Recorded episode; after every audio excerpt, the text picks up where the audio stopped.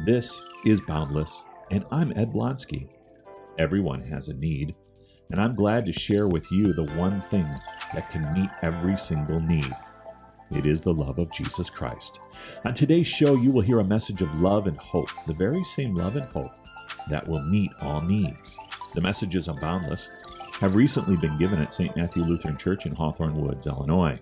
If you happen to be in the northwest suburbs of Chicago, I would love to see you this weekend. You can go to the St. Matthew website to plan your visit at www.stmatts.net. That's www.stmatts.net. Now, here's today's message. Thanks for listening. Today we conclude this message series called Like Fine Wine that's been based on the writings of Isaiah deep in the Old Testament. And the prevailing metaphor throughout the series has been grapes and vineyards and fine wines. We looked at wild grapes versus cultivated grapes, where wild grapes are mostly only good for making bitter vinegar, but grapes that are carefully cultivated, nurtured, and nourished, then harvested timely, crushed completely, and fermented lovingly, become and make the finest of wines. Last week we looked at the feast that God will be hosting and to which we are invited as his children, as his baptized and sanctified sons and daughters. A feast that Isaiah says will include a rich food full of marrow, such as the best cuts of meat, and well-aged wine, well refined. And that's not even the best part of this feast. It is a feast that will never be interrupted by pain or sorrow or sad tears, or even death itself, because death itself will be swallowed up in victory, the victory of Jesus Christ on the cross and over the grave. This week, no wine or grapes or vineyards mentioned in this text that we have heard read from Isaiah 45. That's because we are moving from the allegory and the metaphor into an historical story. God calls Cyrus by name for the sake of Israel, for the sake of Jacob. The only large group of Jewish people left are those who are in exile in Babylon. These are Jews of the southern kingdom of Judah who rejected God and worshipped foreign or false gods. And so God sent the Babylonians under Nebuchadnezzar to overthrow the capital, Jerusalem, and took the people of Judah into exile into Babylon. Why did God do this? God did this to get his people's attention, to bring them back to himself, in order to preserve a faithful remnant from which eventually Jesus would be born on the first Christmas to save all of us from our sins. So Cyrus, a non-Jew, in fact, he was a Persian, modern-day Iran, is called by God for the sake of his people Israel, God's people Israel. And now, under Cyrus, they are able to go back home to rebuild the walls of Jerusalem and the temple, and then await the coming of the Messiah. All of this fulfills prophecy, which brings me to what is happening in Israel today. You have seen the headlines. Maybe you've already seen the horrific pictures coming out of Israel and out of Gaza. We need to pray for them, to continue to pray for all of those who are in the midst of this war. And maybe you've been hearing, or maybe you have been wondering, is this the fulfillment of the prophecy of the end times? Is the end of the world finally here? Well, the answer to the question, is this the fulfillment of prophecy, is yes, it is, but not the fulfillment of the prophecy you probably are thinking of. Because what is happening in Israel and in Palestine today is not the fulfillment of prophecy that we read about in the book of Revelation. This war doesn't necessarily mean that the end times are upon us. No more than any war has ever meant that since the first century.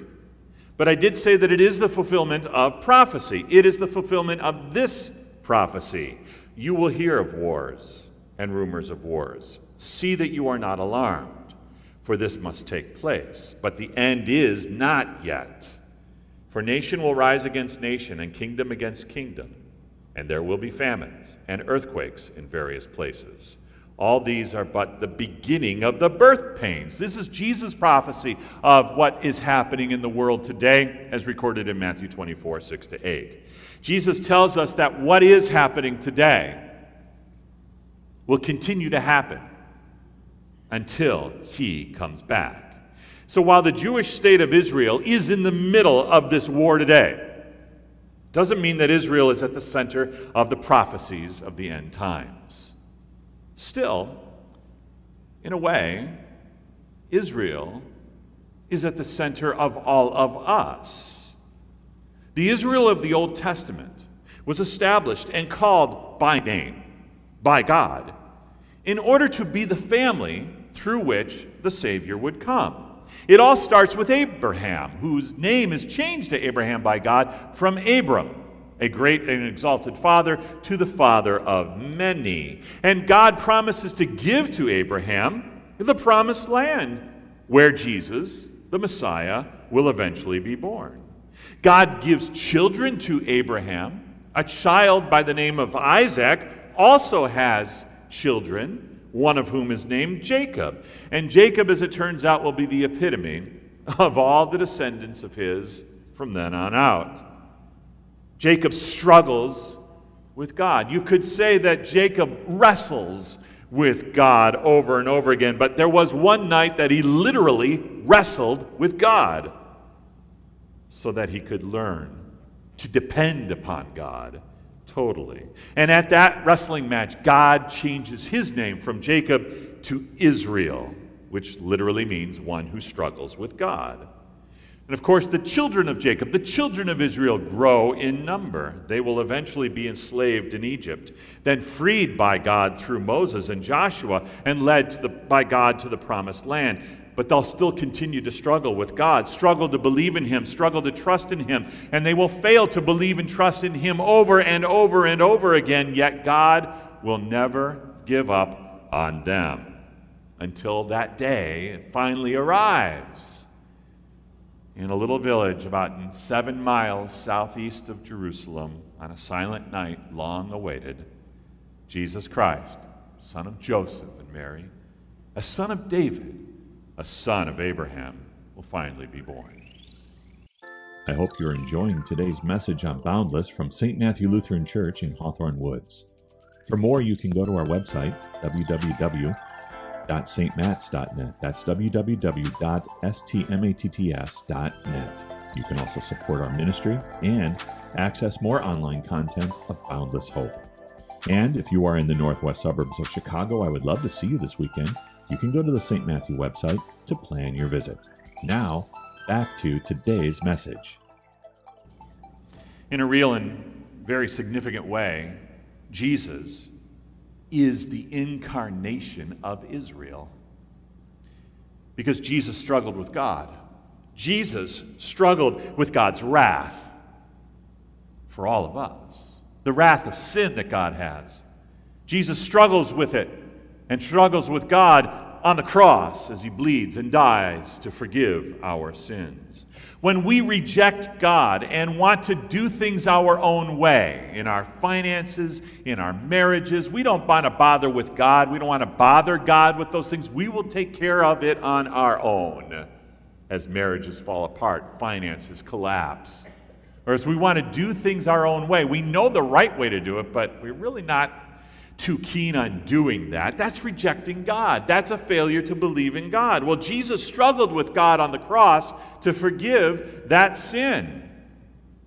When we don't trust God with our lives, when we are wondering what's going to happen, or we're living paycheck to paycheck, we don't know how we're going to make the mortgage payment or the car payment or the tuition payment next month.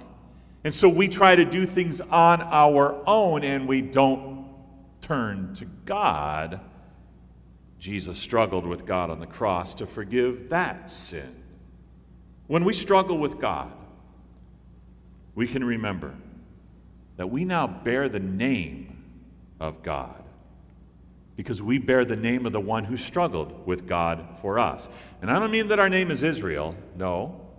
Although some more learned theologians than myself, including Martin Luther, do make a connection with the church as the new Israel, but that's a topic for another time. No, we don't bear the name of Israel today as members of the Christian church. We bear the name of Christian, Christian, because we are now God's children, because Jesus' death and resurrection made us God's children. And Jesus was born at Christmas in order to take our place under God's law. The wrath that our sins deserve from God, Jesus substitutes himself for that. When we reject God, when we turn away from God, when we reject his love and refuse his love for us, Jesus substitutes himself for us under the wrath of God. And that's why God renames us now with the name of his Son, to remind us of who we are, to remind us of whose we are. And this is why I say that we are like fine wine. So I want to bring back the metaphor now, because the best of all wines have this in common. They are valuable, they are desirable, and they all have the maker's name on the bottle. And this is what it means, having the name of God on us. We are saved from our sins. And I can't overemphasize that enough. I know I say that over and over and over again, and you're going to be tempted to dismiss that. Oh, he says that all the time, week in and week out. But I want you to hear that today. Maybe hear it anew. You are saved from your sins by Jesus, whose name is on you, which also means that we will live forever. Now, I know I say that all the time as well, but this week I want you to take some time. Take a moment sometime during this week and really think about and meditate on that. You have the name of Jesus on you, and that means you are going to live forever. Of course, we see every day that this does not mean that we will live forever here in this world, and really, with all that's happening in the world, do we really want to live here forever? No. But we will live forever in heaven, a place that kind of will look like this. It will be 1,000,000 times better. Heaven will be at the same time recognizable and wonderfully, strangely new, which is not to say that there isn't something about having the name of God, the name of our Maker on us, for the here and now. Because we bear the name of Christ today, now, in this world, and so we have what that name means. It is the power of Christ's love, a power that can make a marriage, that can make a family, that can bring a community together. The power of Jesus' love even has the power to make an end to war when war is all that is ever really known.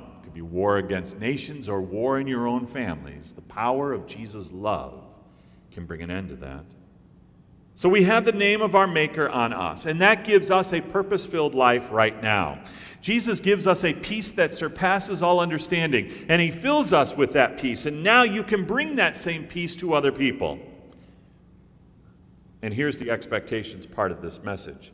I want you to carry the name of Jesus and all that it means to two people. Just start small. Two people. Bring it to a wife or a husband or a child or a friend or a neighbor. Just two people, and then watch what happens. Because you can bring those two people then to church, and the Holy Spirit will then fill them with the peace of Jesus to overflowing, and they will be encouraged to bring this message of peace in the name of Jesus to two people. And then they will bring the message of peace to two people. And you can see how this goes. Two people become four. Four becomes eight. 8, 16. 16, 32. 32, 64. 64, 128. 128, 256. And on and on. And in a very short time, you can reach millions of people just by reaching two people with the name of Jesus and the peace of Jesus. And when millions know this, then that truly begins to change the world. And it all starts with God calling you by name. Let me close with this. This is an AI-generated story. I asked an AI chat box, tell me a story about a name. And this is the story it generated for me. Once upon a time, in a small, tight-knit village, a couple eagerly awaited the arrival of their first child. They, the couple, were known throughout the community for the love of God's creation and the beauty of the outdoors. They would spend countless hours in the nearby forest, exploring its secrets and admiring its wonders. But as the due date approached, the couple decided that they wanted to give their name, their child, a name that reflected their deep connection for God's creation. They spent weeks contemplating names, but they couldn't find one that just fit right. So one evening, as they were taking a stroll in the forest, they noticed a particularly magnificent oak tree.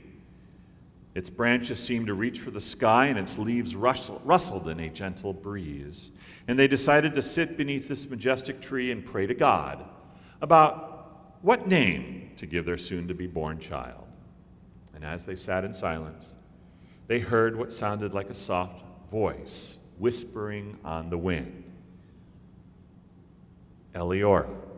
Startled but moved by the ethereal sound, they looked at each other and knew they had found the perfect name for their child. Eliora means God is my light. And it not only symbolized their reverence for the natural world, but also for their spiritual connection to God that they felt through it. They believed that this name would guide their child through a life filled with wonder and compassion and faith. And so when their child was born, they proudly named her Eliora. And she grew up to be a person who shared her parents' love for God and God's creation and their faith in Jesus, spreading light and kindness wherever she went. And her name became a beacon of hope and inspiration for this entire village, reminding everyone of the beauty that surrounds us and the importance of preserving it and recognizing from where it comes. And so in that little village, the story of the naming of a child became a cherished tale, passed down through generations, a reminder that sometimes the perfect name can be found in the whispers of the wind and the beauty of the world around us. God has whispered your name. God has called you by name. So I want you to go and live that name today. In Jesus' name, amen. Thanks for listening to today's message on Boundless. I hope that today's message brought you the love and hope that will meet your need. I'm the pastor at St. Matthew Lutheran Church in Hawthorne Woods, Illinois. And at St. Matthew, we see that there is boundless need all around us that can be met with the boundless love of Jesus, so we can all live with boundless hope. For more, go to our website, www.stmatts.net. That's www.stmatts.net. There you will find more content and resources that will give you the boundless love of Jesus. If you are in the northwest suburbs of Chicago, I would love to see you this weekend. You can go to the St. Matthew website to plan your visit. In the meantime, find us on Instagram at St. Matthew Hawthorne Woods. There is no E in Hawthorne, by the way. And we're also on Facebook and YouTube. Thanks for listening to Boundless. Remember, the answer to all need is Jesus, who is love and brings hope.